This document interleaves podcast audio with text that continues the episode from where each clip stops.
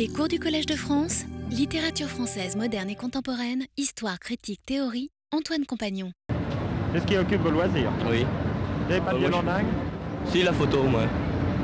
Enfin, je fais de la photo euh, deux, trois fois par semaine. Puis on a, on a des ciné-clubs, on a, tout- on a un club de théâtre aussi. Vous avez compris qu'il s'agira aujourd'hui de la culture des jeunes en 1966 et je viens de vous montrer une petite euh, enquête faite à Poitiers et passée à la télévision le 3 février 1966. Les jeunes étaient interrogés sur leurs loisirs, leur violon d'ingre. Euh, apparemment, ils savaient tous ce qu'était un violon d'ingre. Euh, cela m'a rappelé un sujet que j'avais omis dans ma chronologie et que personne ne m'a encore rappelé à l'esprit, remis à l'esprit. Euh, 1966, euh, c'était l'âge d'or du porte-clés, hein, de la collection de porte-clés parmi euh, d'autres collections euh, ou d'autres hobbies. Je ne pense pas que je consacrerai un cours au porte-clés, mais je suis sûr qu'il existe une thèse sur le sujet. Il en existe sur tous les sujets.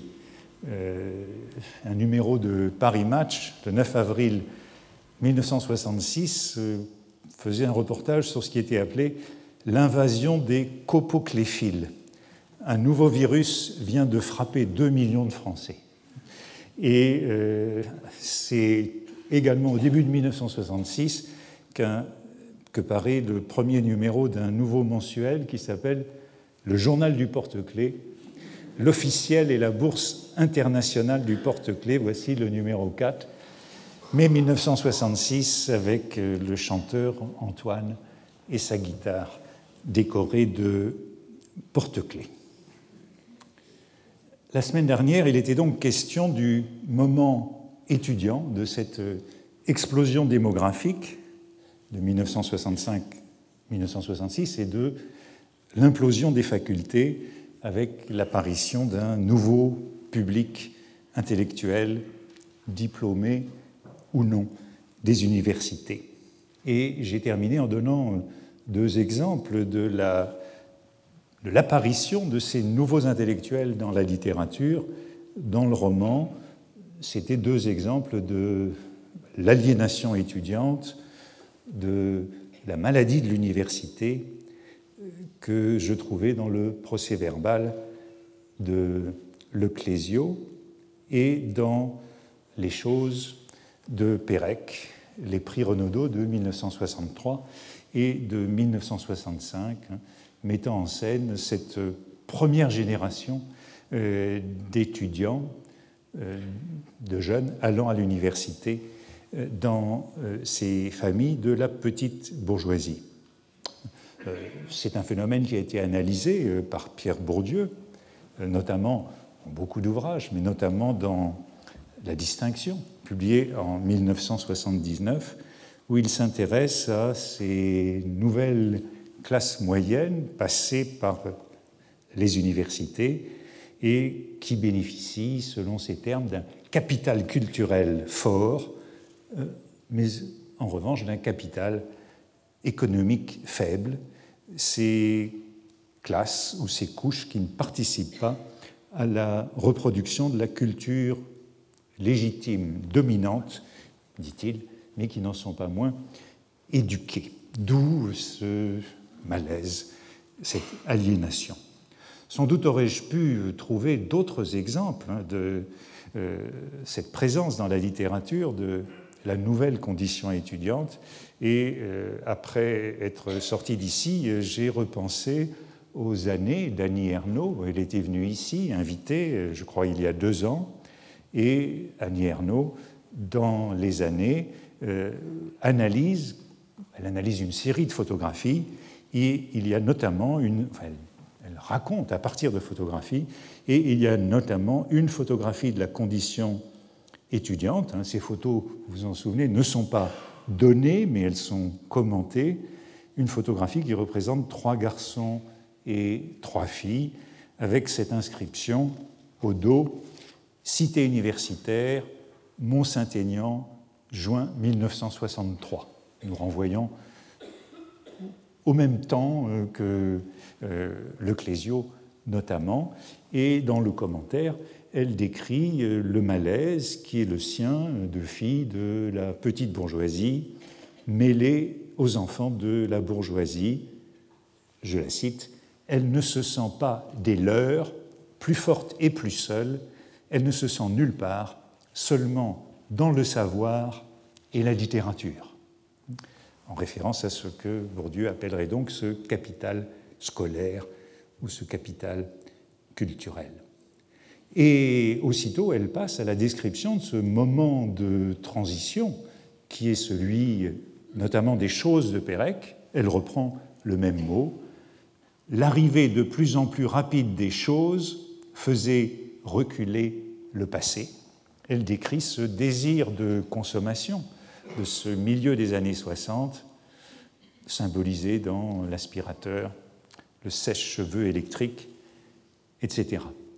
On découvrait le cru et le flambé, le steak tartare au poivre, les épices et le ketchup, le poisson pané et la purée en flocons, les petits pois surgelés, les cœurs de palmier, l'aftershave, etc. Euh, la semaine passée, nous avions terminé dans la discussion avec François Doss sur le, pessimisme ou l'optimisme de ce milieu des années 60. On enquête beaucoup ces temps-ci sur le, pessimisme des Français. Euh, François Doss évoquait plutôt une crise du futur, un moment de doute, de déclin, de critique de l'idée de progrès. Je voyais, au contraire, et je crois que je vois dans ce moment, 1965-1966, comme un moment euh, optimiste de prise de conscience de la prospérité française au sortir de la décolonisation, un moment qui est, à mes yeux, un moment de, une parenthèse de dépolitisation, pourrait-on dire, entre l'Algérie et le Vietnam. C'est un peu l'apogée des Trente Glorieuses. Ce n'est pas encore euh, le temps du Club de Rome, qui sera fondé un peu plus tard, et des doutes sur la croissance, de ce fameux rapport halte à la croissance. Annie Ernaux, dans les années, poursuit dans ces mêmes pages, sur le milieu des années 60, moment euh, d'inflexion vers la société de consommation, en disant ceci Dans un opuscule à succès, Réflexion pour 1985, l'avenir apparaissait radieux. Les tâches lourdes et malpropres seraient accomplies par des robots. Tous les individus auraient accès à la culture et au savoir. Annie Ernaux fait allusion à un rapport qui a eu son moment de célébrité, Réflexion pour 1985, résumé essentiel des travaux du groupe 1985. Il s'agissait d'un groupe du commissariat général au plan, et le volume euh, est précédé d'un avant-propos de Pierre Massé, commissaire général au plan, durant toute cette période de 1959 à 1966.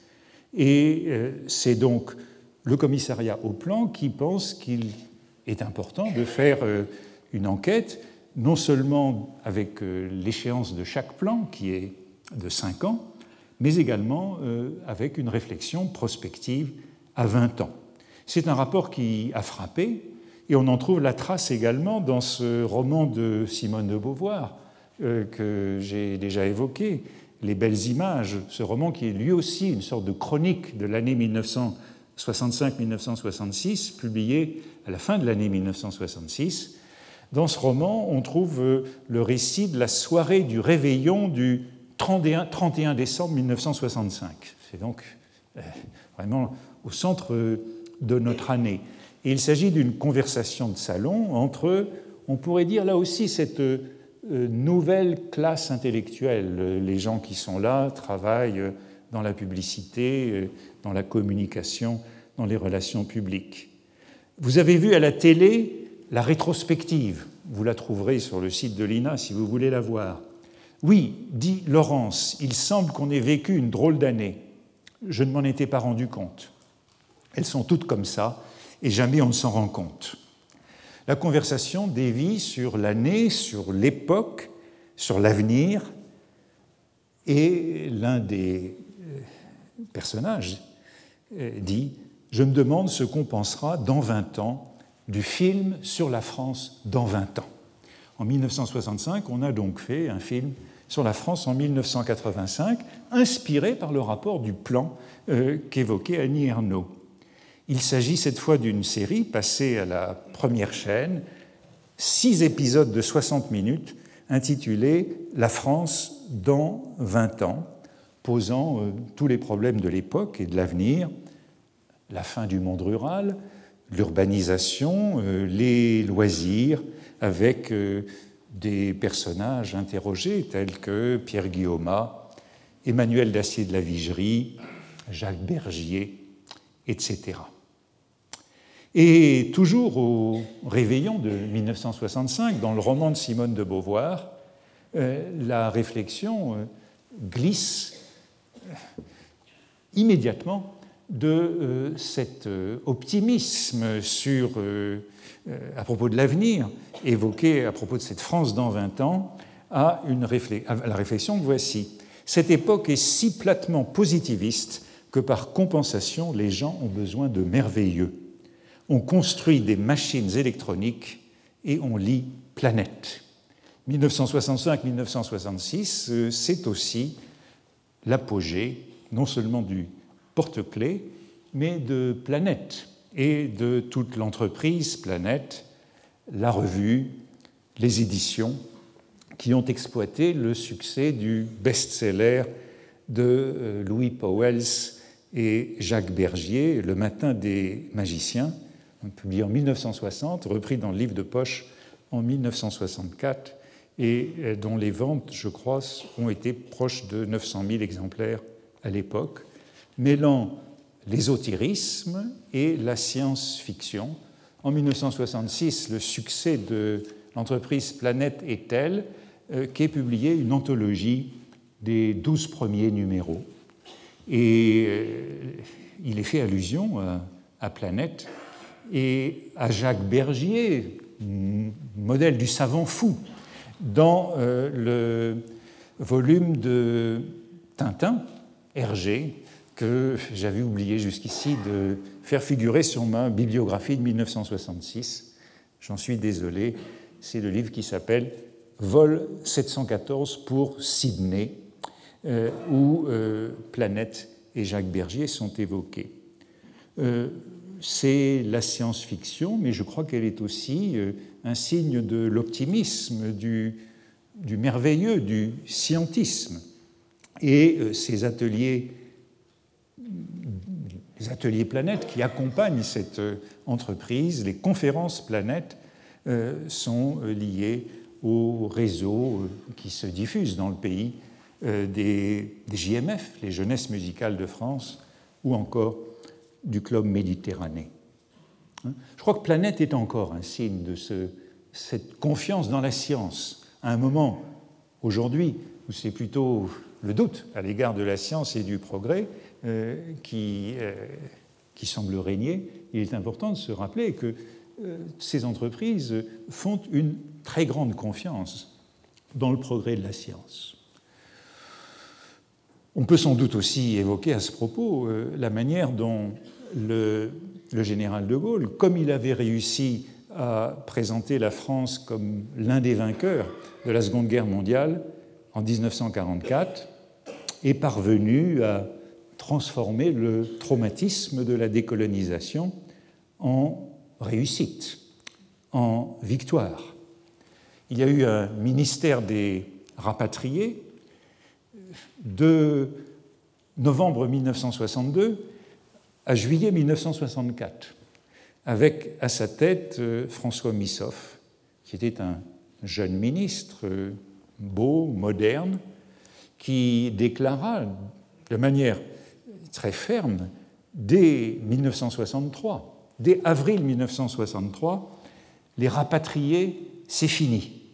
Et euh, un peu plus tard, en juillet 1964, au moment de la suppression du ministère, qui a été supprimé donc dès juillet 1964, il disait euh, à la télévision, si les rapatriés conservent un ministère, ils seront tentés de garder une mentalité d'assister. Missoff, qui était un homme de relations publiques pendant ces deux années où il a occupé ce ministère, cette année et demie où il a occupé ce ministère, n'a cessé d'essayer de supprimer ce mot de rapatrié pour celui de pied noir. Je rappelle pourquoi euh, Henri Mandras, que j'ai cité lors du premier cours, faisait de cette année 65-66 euh, un tournant. Il rappelait que simultanément le taux de natalité euh, avait baissé pour la première fois depuis la libération, et ainsi que la productivité du capital fixe. Ce sont là des indices de prospérité qui nous font entrer dans la société surdéveloppée de consommation et de loisirs. C'est une société jeune, c'est la société d'une culture jeune. Il y, a de nombreux travaux qui existent maintenant à ce sujet euh, sur cette France euh, de la télévision, du transistor, de la mobilette, du livre de poche, du briquet jetable, de la culture de masse, qui est une culture mondiale. Euh, dans Masculin-Féminin, le film de Godard, qui est lui-même une chronique de l'année, euh, et euh, qui euh, est tourné en mars 1966, dans Masculin-Féminin, Godard enquête, c'est ce qu'il dit au, monde, au journal Le Monde le 22 avril 1966, sur ce qu'il appelle les enfants de Marx et de Coca-Cola. Nombreux sont donc les travaux récents auxquels on peut se référer sur cette période, les voici énumérés, ceux qui m'ont servi, et qui euh, insistent sur le poids démographique des jeunes, les jeunes du baby boom, qui sont adolescents à partir de 1960, étudiants à partir de 1964. Un ouvrage célèbre d'Alfred Sauvy, le démographe, est intitulé La montée des jeunes, publié en 1959, l'année où les enfants du baby boom deviennent teenagers. Et pour ces jeunes, ces adolescents, euh, c'est un moment euh, de découverte de l'abondance. Après une enfance dans les années 50, qui a été une enfance de pénurie. On peut rappeler ceci, et je crois que c'est les chiffres qu'on trouve dans le livre de euh, Jean Fourastier sur les Trente Glorieuses. En 1954, lorsque ces enfants du baby-boom ont au plus 8 ans, euh, les 7,5% des ménages sont équipés d'un réfrigérateur. En 1968, 72,5% euh, des ménages ont un réfrigérateur. Et je rappelais, je crois, la dernière fois, que c'est en 1966, notre année, que la moitié des ménages est équipée d'une télévision. Euh, Fourastier rappelle également que pendant les années 50, les dépenses de biens et services culturels ont augmenté moins que l'ensemble de la consommation des Français, mais en revanche, à partir des années 60, la consommation, la dépense culturelle des Français augmente beaucoup plus vite que la consommation. On est donc entré dans la consommation de biens culturels. Et le tournant le tournant symbolique évoqué dans tous ces livres, c'est la folle nuit de Salut les copains, place de la Nation, avec un concert de Johnny Hallyday le 22 juin 1963. Hein, euh, c'est une grande manifestation puisqu'on attendait 30 euh, 000 spectateurs et que 150 000 personnes sont venues ce qui a provoqué euh, des dégâts euh, dans la ville et beaucoup d'inquiétudes.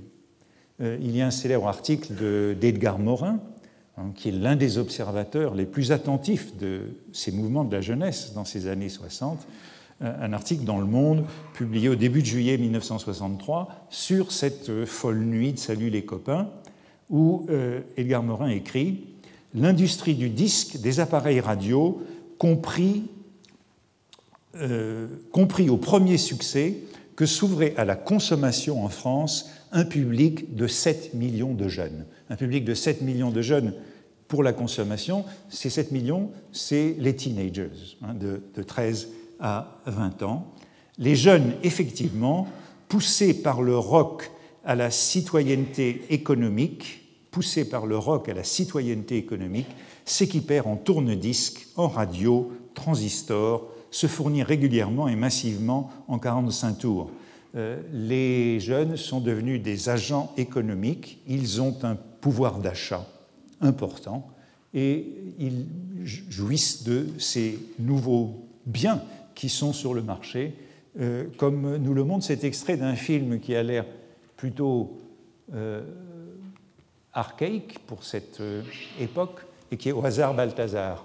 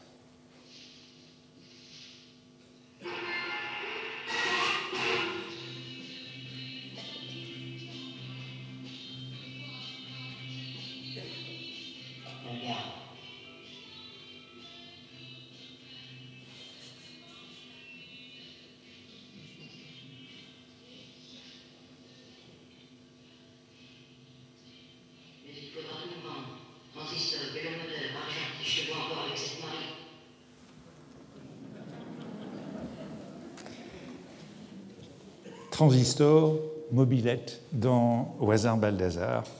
Euh, Morin parle donc d'une nouvelle classe adolescente. Le succès de Salut les copains, dit-il, mais il y a beaucoup d'autres émissions et journaux, est immense chez les décagénaires, hein, terme qu'il utilise pour traduire euh, teenagers, mais qui ne prendra pas. Les communications de masse s'emparent des idoles copains elle triomphe à la TV, la vague des vedettes de 15 ans s'élance. Euh, cette euh, soirée est donc euh, le symptôme d'un phénomène qui, dit-il, s'inscrit dans un développement économique. La promotion économique des décagénaires s'inscrit elle-même dans la formation d'une nouvelle classe d'âge que l'on peut appeler à son gré le teenage ou l'adolescence.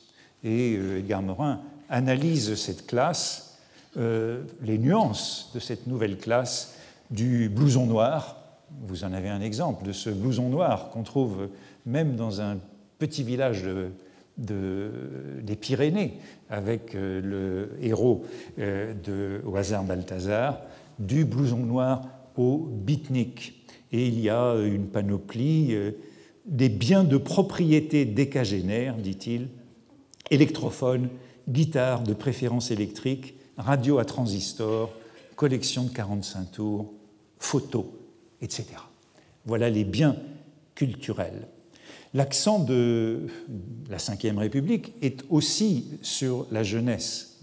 Le pays est jeune et le régime se veut jeune, le régime d'une jeunesse triomphante, et euh, croit à une politique de la jeunesse et François Missoff, ministre des Rapatriés en 1962-1964, ensuite ambassadeur au Japon, est rappelé en janvier 1966, hein, c'est le, le, changement du gouvernement de Georges Pompidou à la suite de l'élection présidentielle de décembre, il est rappelé du Japon comme ministre de la Jeunesse et des Sports. Le 8 janvier, il sera ministre de la Jeunesse et des Sports de janvier 1966 à mai 1968, au 30 mai 1968, quand on aura compris que sa politique de la jeunesse euh, n'a pas vraiment réussi. Euh, en janvier 1966, il succède à Maurice Herzog, mais Maurice Herzog n'était pas l'alpiniste, le vainqueur de l'Alapurna, auteur d'un autre best-seller du livre de poche.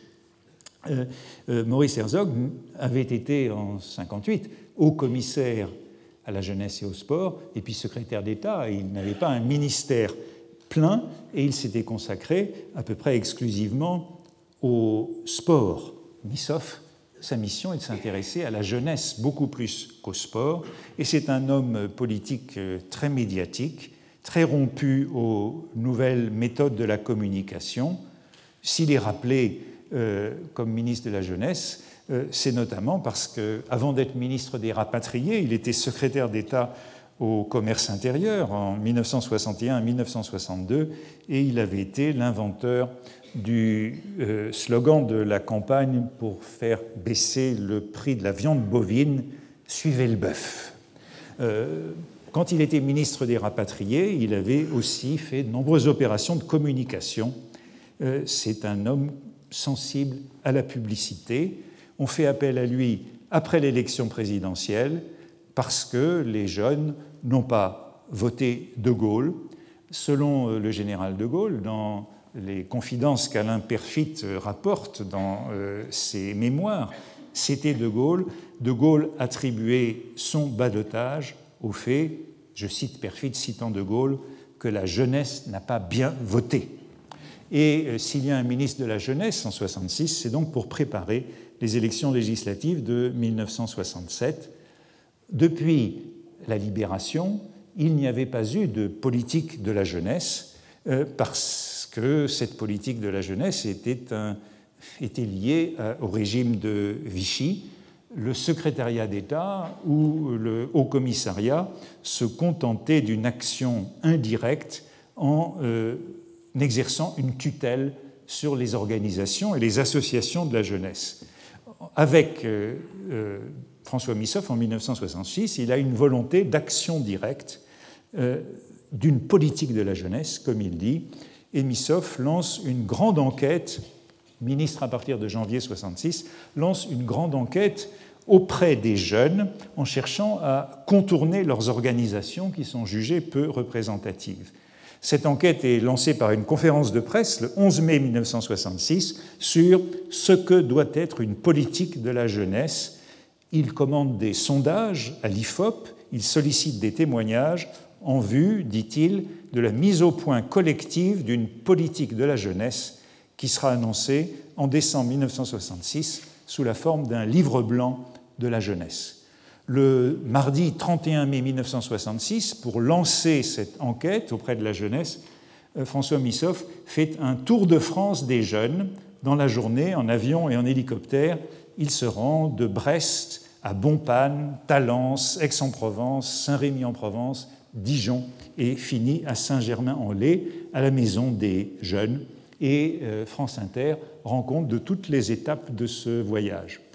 Un dossier est distribué à 100 000 exemplaires auprès des jeunes de France et euh, la presse de la jeunesse euh, euh, s'en fait l'écho, par exemple à travers cette réponse de France Gall dans le magazine Formidable en juin 1966. J'ai 18 ans comme votre fille. François Missoff a 7 enfants.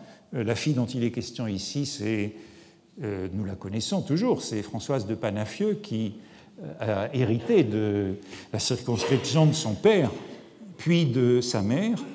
J'ai 18 ans comme votre fille, je fais le métier que j'aime et j'ai la chance d'avoir une jeunesse très heureuse, je m'associe à votre enquête, nous sommes des millions à compter sur vous, merci monsieur le ministre. Euh, cette enquête auprès de la jeunesse, avec toutes les techniques des sondages, les techniques des sondages qu'on connaît bien dans les choses de, euh, de Pérec, euh, suscitent des protestations de l'opposition et euh, notamment du, du, club Jean Moulin.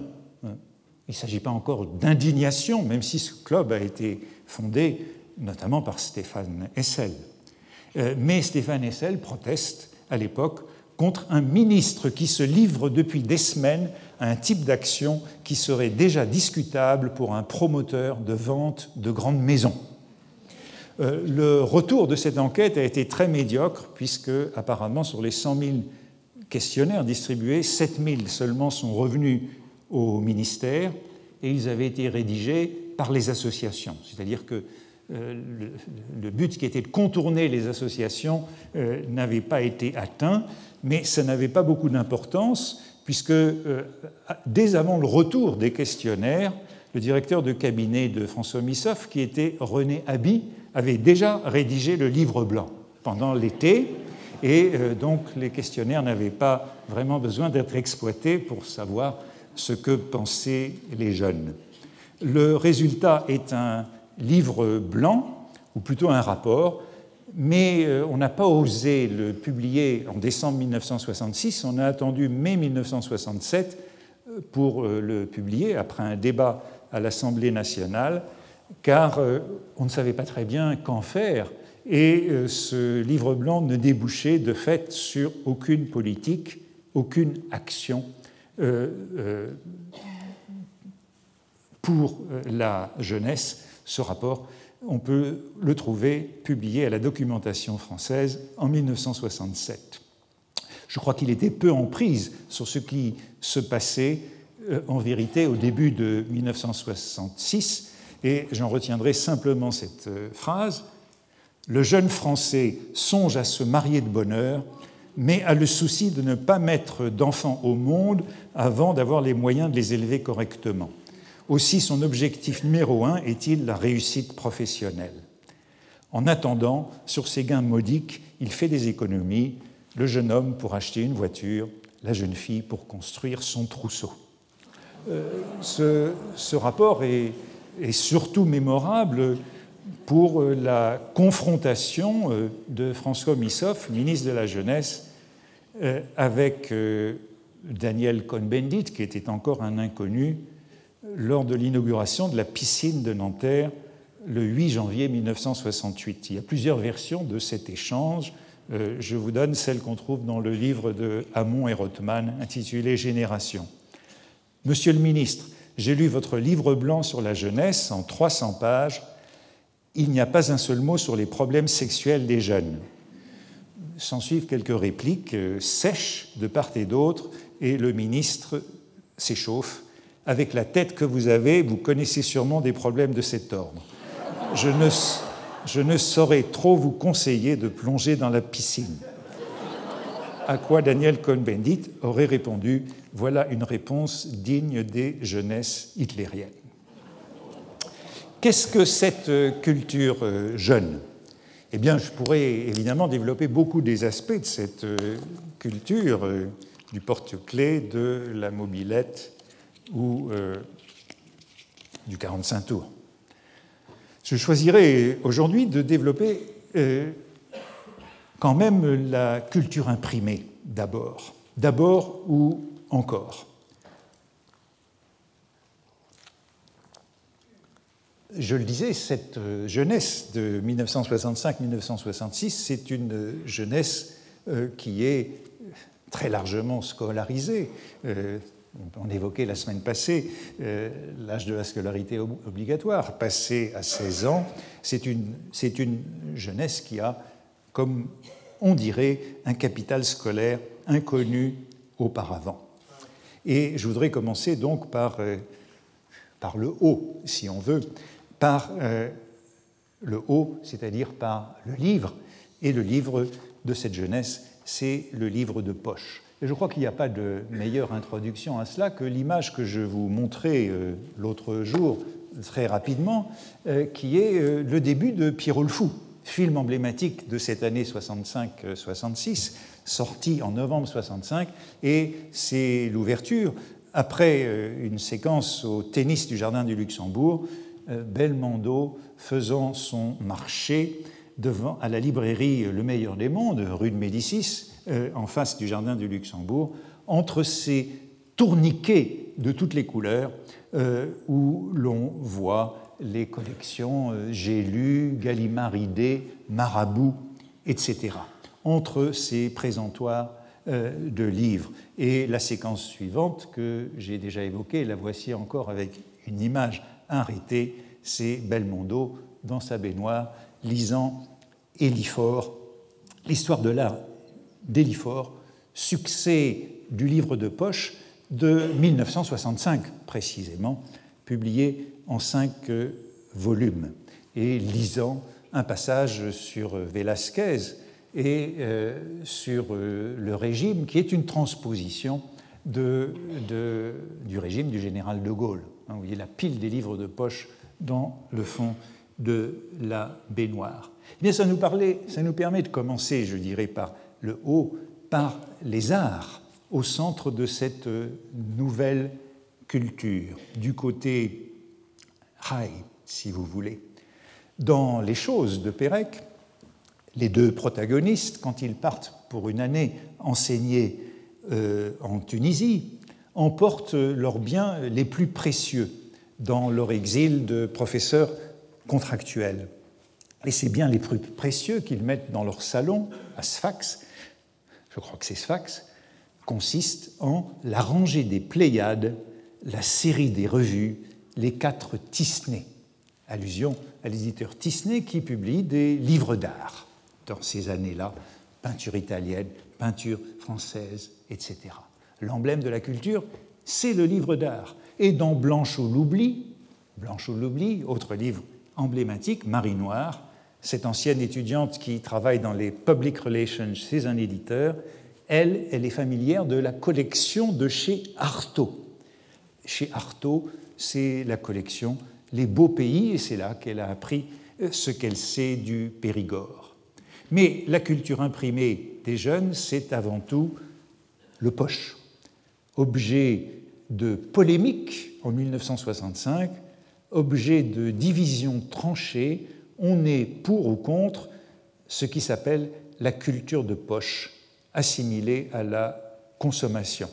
Avec le poche vendu sur les tourniquets, comme vous l'avez vu dans l'image de Pierre Oulfou, comme des 45 tours, le livre devient un objet consommable, jetable, comme un journal ou un Kleenex, et il ne relèverait plus de la culture. Il y a ainsi un cruel article par euh, Hubert Damisch intitulé La culture de poche dans le Mercure de France de novembre 1964.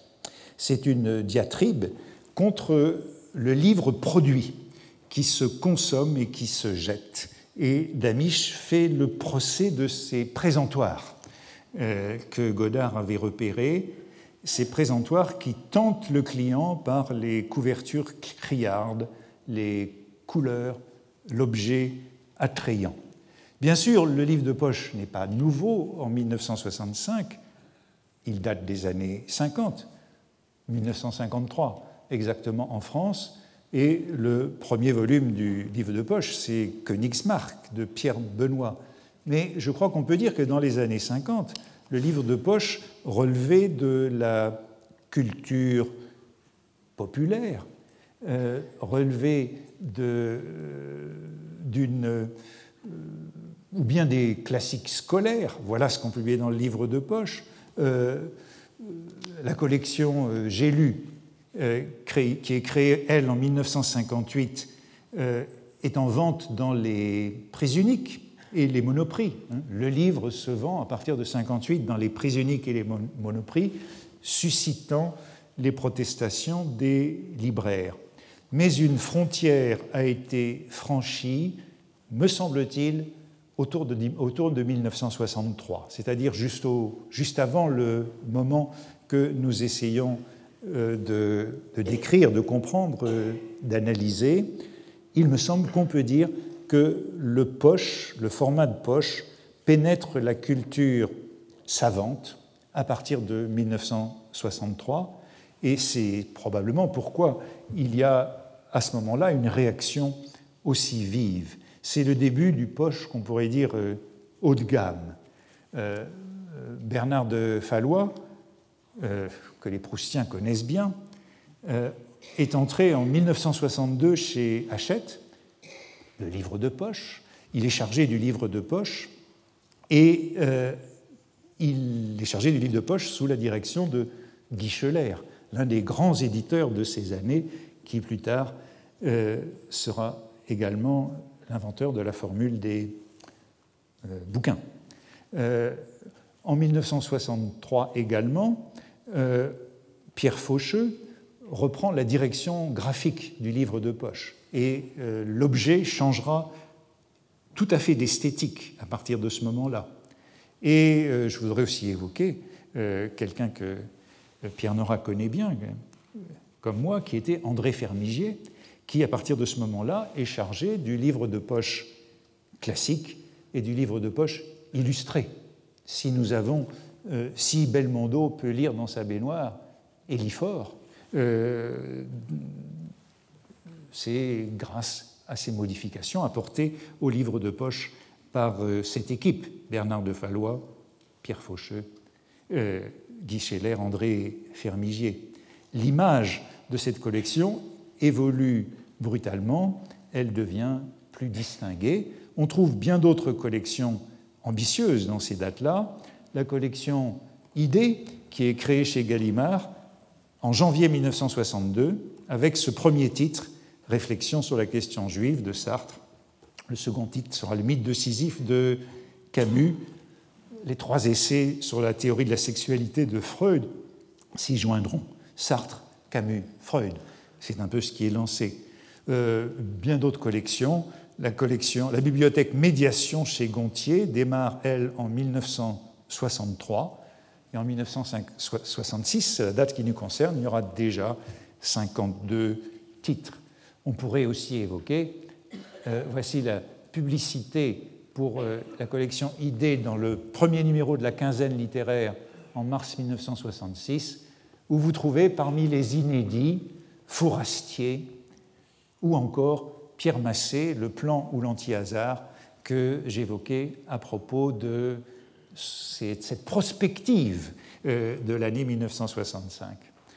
On pourrait encore évoquer la collection Archives chez Julliard, fondée par Pierre Nora, dont voici la publicité dans le premier numéro de la quinzaine littéraire, avec euh, à droite de cette publicité, pour le dernier titre, euh, Le procès de Louis XVI euh, par Albert Soboul, l'article de François Châtelet sur la Révolution française de François Furet et Denis Richer, et puis l'article qui commence à côté, qui est l'article Pardon, Châtelet, c'est sur Althusser. L'article qui commence à droite, c'est sur Furet et Richer par Marc Ferraud. Mais, et voici euh, les très belles couvertures de ces premiers volumes des archives de Pierre Nora. Mais surtout, la collection qui a véritablement bouleversé ce paysage, c'est Le Monde en 10-18 créé en 1962 également chez Plomb et qui était dirigé par Michel Claude Jallard euh, de 1962 à 1968. Et c'était quelqu'un qui venait du jazz, de Jazz Magazine, avant que le titre, la collection soit plus tard reprise par Christian Bourgois, une fois que Plomb aura été racheté par les presses de la Cité. 10-18 se lance en masse dans ce, je dirais, poche haut de gamme.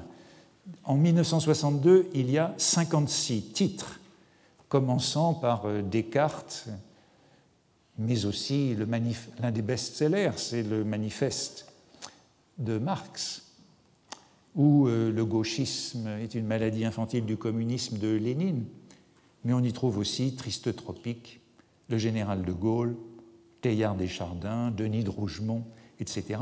Et bien sûr, c'est aussi dans le 10 du 8 qu'ont été publiés tous les nouveaux romanciers, euh, Rob Grillet, Butor, Marguerite Duras. Et en 1962, on peut aussi signaler que c'est la première fois qu'on peut lire le Marquis de Sade euh, en livre de poche, puisqu'il est édité dans cette collection 10-18. Et les titres se multiplient dans les années qui suivent. Hein. Euh, chaque année, c'est euh, près d'une cinquantaine de titres touchant également les inédits. En 1965, juste avant l'élection présidentielle de décembre, 10-18 publie la France et son armée du général de Gaulle et le coup d'État permanent de François Mitterrand. Euh, voici pourquoi, en 1965, il y a euh, cette réflexion sur le livre de poche, puisque le livre de poche ne se vend plus seulement dans les prix uniques et les monoprix, mais qu'il publie des inédits, qu'il est en véritable concurrence avec euh, la librairie. Et il y a une grande enquête des temps modernes sur le poche en deux numéros d'avril et de mai 1965 avec euh, de nombreux intervenants. Tout le monde intervient, tous les intellectuels parisiens interviennent, dont euh, Paul Thévenin, l'éditrice d'Artaud, Jean-François Revel, bien entendu, Philippe Solers, le tout sous la direction du romancier Bernard Pingot, qui euh, essaye de faire la synthèse, qui résume les griefs contre le livre de poche. Il abolit le secret de la culture. La culture ne se donne pas si aisément. Le poche est donc un leurre, puisqu'il prétend faire accéder à la culture à travers une publicité tapageuse et une présentation vulgaire. Mais Bernard Pingot euh, objecte que ceux qui résistent aux poches veulent maintenir la culture comme un privilège et cette facilité d'accès choque les partisans des étapes, bourgeois, universitaires, qui se méfient des autodidactes. Mais voilà l'argument central, le livre de poche brise le secret de la littérature. Il encourage à la boulimie, à l'anarchie de la lecture, le pocher, puisque c'est ainsi qu'on l'appelle, celui qui, de, qui, lit des livres de poche, le, pocher euh, est ainsi euh, livré à lui-même. Euh, et la question cruciale de savoir si le poche crée de nouveaux lecteurs, la plupart en doutent, et l'un des griefs euh, centraux est bien l'absence de médiateur. On lit seul et, comme on sait, c'est dangereux. Euh, bien sûr, euh, on pourrait retrouver la plupart de ces arguments dans les débats d'aujourd'hui sur le livre numérique, me semble-t-il. certains font valoir, par exemple, que les éditions qu'on trouve en poche ne sont pas de bonnes éditions etc. Euh, pour vous donner simplement l'idée d'un changement très rapide de, de l'esthétique et du statut du livre de poche, voilà euh, là-bas, publié juste avant ce que j'appelle cette espèce de rupture de 63, avec euh, une couverture encore criarde, et le passage à l'une des belles couvertures, l'une des belles couvertures de Pierre Faucheux dès son arrivée au livre de poche, avec euh, le culte du moi de Barès. Toutes ces contributions, peut-on dire, sont assez attendues, elles sont assez élitistes, et je voudrais en retenir deux des contributions à ce débat qui me paraissent assez intéressantes. il y a d'abord celle de François Herval. François Herval est l'inventeur euh, de la collection Idées chez Gallimard, et puis en 1966 de la quinzaine littéraire avec euh, Maurice Nadeau. Et dans la quinzaine littéraire, justement, il y a une rubrique du livre de poche pour répondre à cette absence de médiateur qui est condamnée par beaucoup. La voici, format de poche, donc dans chaque numéro, il y a euh, les livres de poche qui sont recommandés et la page est intéressante puisque je l'avais déjà signalé. Sur la gauche de ces recommandations, on voit la publicité qui est faite par euh, l'entreprise de construction des nouveaux campus universitaires, GEEP CIC, euh, qui construira notamment Vincennes durant l'été 68.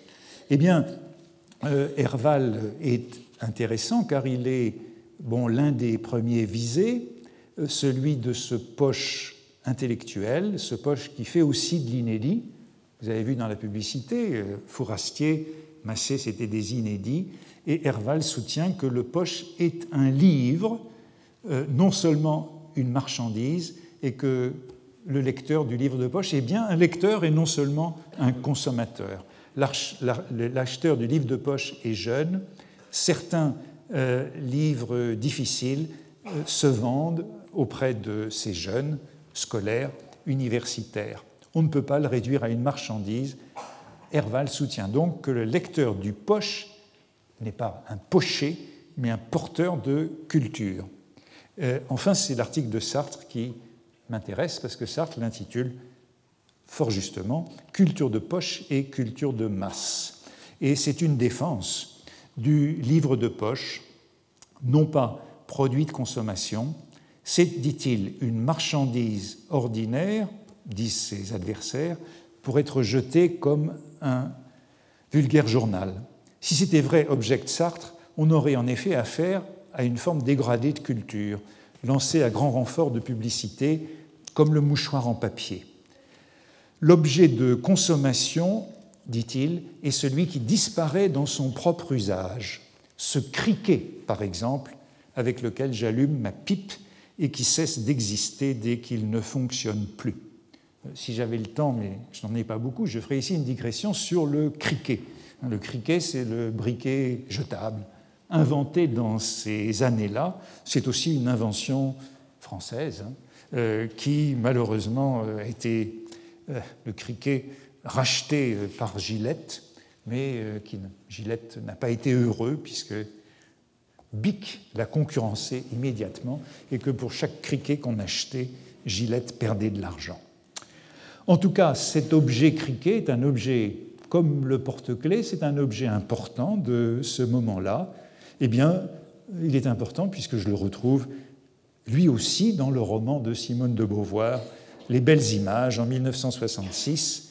Toi, tu te sers d'un criquet, dit Lucien, Lucien, qui est motivationniste dans une agence de publicité, à son amante qui, elle, rédige les textes de publicité.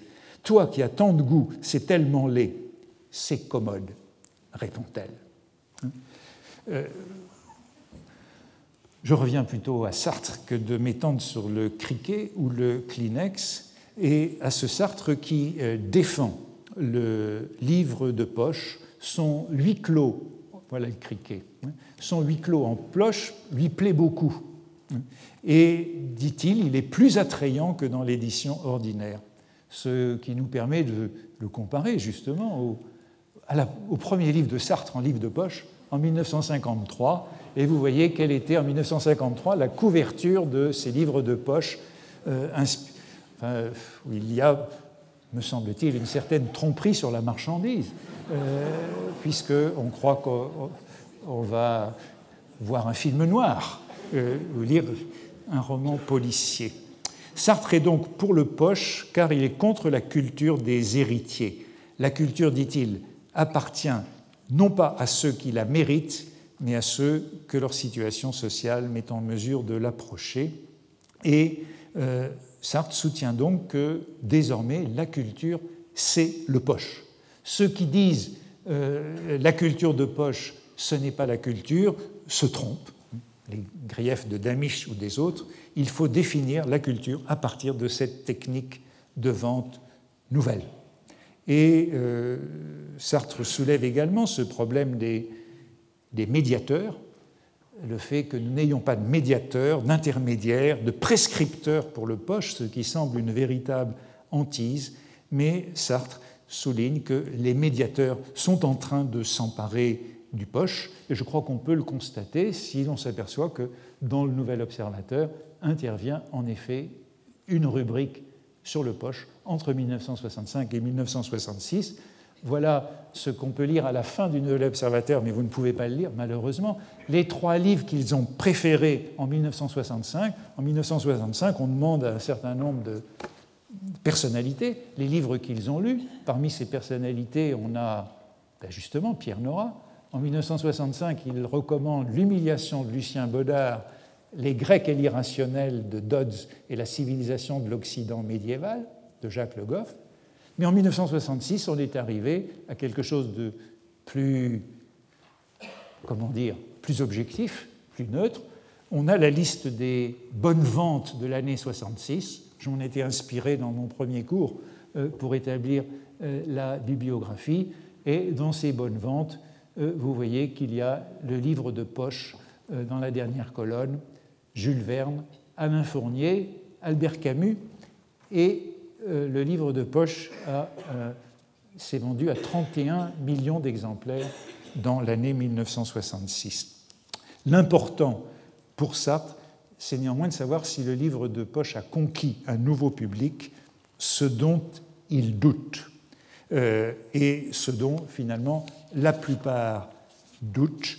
Selon Sartre, euh, la révolution du poche est purement technologique, on n'est pas passé d'un groupe social à un autre, ce sont toujours les classes aisées et moyennes qui achètent, simplement parce que le livre est moins cher, plus joli, plus accessible. Il a gagné des clients au sein de ces classes, essentiellement les femmes et les jeunes. Mais il n'a pas pénétré les travailleurs non lecteurs des usines et des campagnes. C'est une argumentation qui ressemble de très près à celle de Pierre Bourdieu dans le livre qu'il publie en 1966, hein, L'amour de l'art, où il montre que à travers une enquête sur la fréquentation des musées qu'il n'y a pas de démocratisation effective de la culture dans la société des loisirs, contrairement à ce que André Malraux voudrait dans ses maisons de la culture. Ainsi, le livre de poche, comme les maisons de la culture, ont l'air de profiter pour l'essentiel à ceux qui ont déjà la culture. Mais il fonctionne à plein, et je voudrais terminer sur cela, euh, dans ce roman qui est un peu le dépôt ou l'éponge de l'année, Blanche ou l'oubli, où Aragon parle abondamment du livre de poche. Euh, l'héroïne Marie Noire, cette représentante de la jeunesse de 1965-1966, eh bien, euh, a une conversation avec euh, Gaffier, son créateur dans le roman, conversation entre le romancier et sa créature, une conversation sur l'éducation sentimentale. L'éducation sentimentale qui est un peu le roman de l'année, 65-66. On pourrait peut-être dire que c'est toujours le roman de l'année que l'éducation sentimentale. Et Marie Noire dit J'ai lu ce bouquin, c'est presque aussi difficile qu'un roman d'espionnage. Euh, elle évoque James Bond. Euh, Mais euh, Gaffier, le professeur, s'enquiert aussitôt. Où l'a-t-elle lu? Oh, il n'y a pas de mystère, se dit-il. Le livre de poche, c'est pas parce que c'est bon marché, mais c'est une allusion claire au débat que je viens de résumer sur le livre de poche qui a occupé toute l'année. Et ce livre de poche devient un leitmotiv à travers le roman, puisqu'un peu plus tard, Gaffier, le professeur, se demande s'il ne s'est pas trompé en faisant lire par Marie Noire l'éducation dans le livre de poche.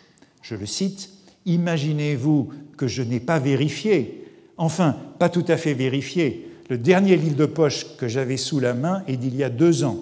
À cette époque, l'éducation sentimentale n'avait pas paru ou du moins ne figurait pas. Il faudrait vérifier si, en 1965, l'éducation sentimentale n'est pas encore livre de poche, peut-être qu'elle est marabout, ou je ne sais quoi. De toute façon, pendant qu'il pleuvait en vacances, etc.